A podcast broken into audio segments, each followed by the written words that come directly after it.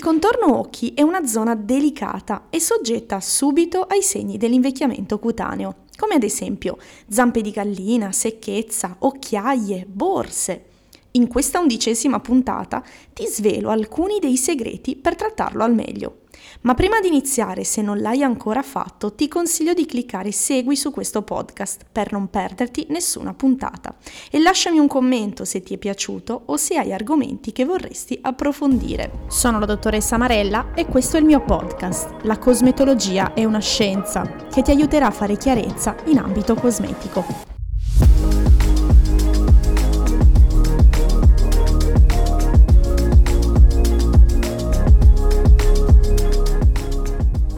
La pelle del contorno occhi ha delle caratteristiche diverse da quelle del resto del viso. La zona del contorno occhi ha un'epidermide più sottile rispetto al resto del viso, poi il derma è meno ricco di fibre elastiche, di collagene, la microcircolazione sanguigna ad esempio è rallentata. Inoltre è una zona con poche ghiandole sia sebacee che sudorifere.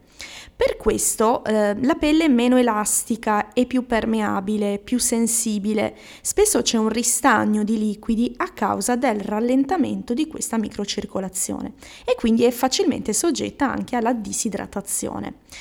Quali sono gli inestetismi più frequenti del contorno occhi? Conosciamo le occhiaie, le borse, le rughe, conosciute come zampe di gallina, ma anche proprio la vera secchezza. Partiamo dalle occhiaie che sono causate da un rallentamento di questa microcircolazione che riguarda sia la parte venosa ma anche linfatica. La pelle sottilissima sotto gli occhi lascia trasparire proprio questo ristagno di liquidi e quindi sulla zona notiamo questo alone bluastro, giallastro a seconda un po' della propria genetica. In molti casi si tratta appunto di genetica, ma eh, si presentano soprattutto in condizioni di stress, insonnia, quando siamo affaticati, non stiamo bene, cattiva alimentazione, anche durante il ciclo mestruale. Gonfiori e borse invece si possono evidenziare intorno agli occhi soprattutto quando eh, siamo molto stressati o alla fine di una giornata che è stata particolarmente impegnativa e eh, vi assicuro che incide molto anche il modo di riposare, anche il tipo di cuscino, l'altezza del cuscino che utilizziamo per dormire fa la differenza. Le rughe di espressione invece sono legate a questa contrazione continua dei muscoli perioculari. Inizialmente queste rughe sono visibili solo nel momento in cui eh, strizziamo l'occhio, al momento dell'ammiccamento, chiamiamolo così. In seguito invece diventano permanenti e si accentuano quindi con il passare degli anni. Non mi stancherò mai di ripeterlo che è fondamentale la prevenzione la prevenzione consiste nel mantenere sempre ben idratata questa zona, proteggerla con cosmetici e anche con, eh, perché no, fotoprotettori specifici. Va fatto sin dalla giovinezza. Il tutto va associato anche a uno stile di vita sano un, e anche ad un'alimentazione corretta. Tutto incide, ve lo dico sempre. Ma entriamo nel vivo dei consigli che poi andranno ad aiutare il tuo contorno occhi. Partiamo dallo step fondamentale, la detersione. Se non si ha la necessità di struccare gli occhi, eh, è possibile utilizzare lo stesso detergente che si utilizza per il viso, a patto che sia delicato e che non vada ad irritare proprio questa zona del contorno occhi. Dopo aver risciacquato con acqua il detergente non si devono mai strofinare energicamente gli occhi, si devono tamponare con estrema delicatezza. Invece se abbiamo del make up, del mascara, della matita, dell'ombretto, bisogna ovviamente struccarsi in maniera accurata. Prima di andare a letto ogni traccia di impurità deve essere rimossa. Bene, che prodotto scegliere per struccare gli occhi? Dipende dal tipo di make up. Ad esempio, se utilizzate un make up waterproof, dovete utilizzare uno struccante apposito perché è più resistente come make up.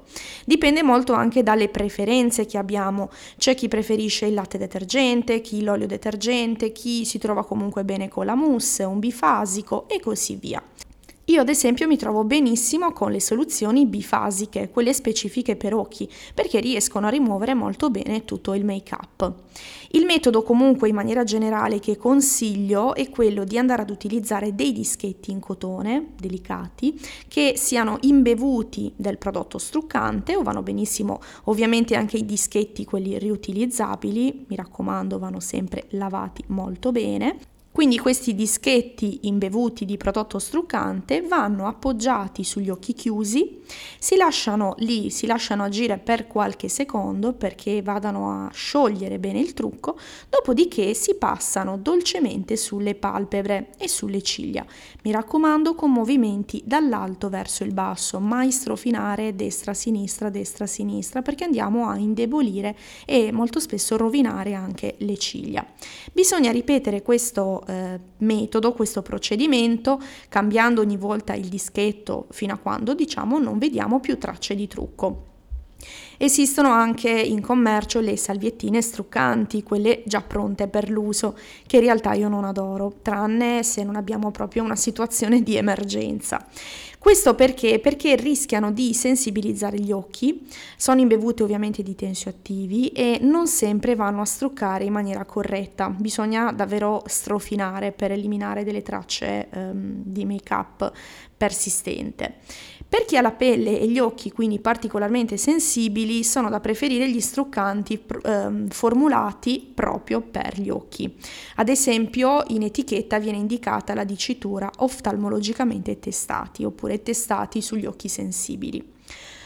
Per quanto riguarda invece il trattamento per la zona del contorno occhi, date proprio queste caratteristiche della zona perioculare, è importante andare ad utilizzare quotidianamente dei cosmetici che siano idratanti e protettivi.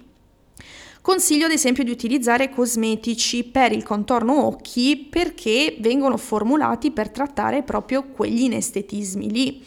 Però ovviamente se non si hanno particolari esigenze e mm, non si ha un contorno occhi delicato, sensibile, con problematiche, si può anche utilizzare la stessa crema viso eh, anche sul contorno occhi.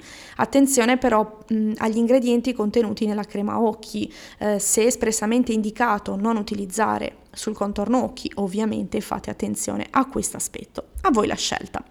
Diciamo che il segreto per un contorno occhi radioso, sano, è che anche in assenza di problemi particolari, quindi occhiaie, borse, rughe, è indicato mattina e sera già a partire dai 25 anni circa, eh, utilizzare quindi un contorno occhi idratante che vada anche proprio a prevenire il maledetto invecchiamento cutaneo. Ottimi quindi trattamenti che contengano antiossidanti, ingredienti che vadano a migliorare la circolazione, ingredienti liftanti, botox-like. È importante anche andare ad applicare, ad esempio, la protezione solare tutto l'anno sul contorno occhi. I raggi UV danneggiano tremendamente la zona del contorno occhi che è così delicata, soprattutto se andiamo in montagna, andiamo a sciare o l'estate siamo al mare, mi raccomando. Adesso però voglio aiutarvi a ehm, rispondere a una domanda. Come scegliere il corretto prodotto che vada bene per il contorno occhi? Diciamo che eh, possiamo delineare genericamente che andare a scegliere un prodotto in gel mh, mm, va bene se vuoi ottenere un effetto rinfrescante, mh, mm, è un idratante leggero di solito, però nel caso in cui tu abbia un contorno occhi molto secco, eh, opta per delle formulazioni in crema o meglio ancora in balsamo perché saranno sicuramente più nutrienti. I cosmetici per il contorno occhi si applicano picchiettando delicatamente con le dita, di solito si consiglia l'anulare per una questione di pressione che va a fare poi sulla pelle, si applica una piccolissima quantità di prodotto si evitano le, le, palpebre o mi raccomando che non vada all'interno dell'occhio, ehm, sulle palpebre tranne se non è espressamente indicato dall'azienda produttrice. Dopodiché si può massaggiare il prodotto fino a completo assorbimento con dei movimenti dall'interno verso l'esterno in modo tale da aiutare come una sorta di drenaggio.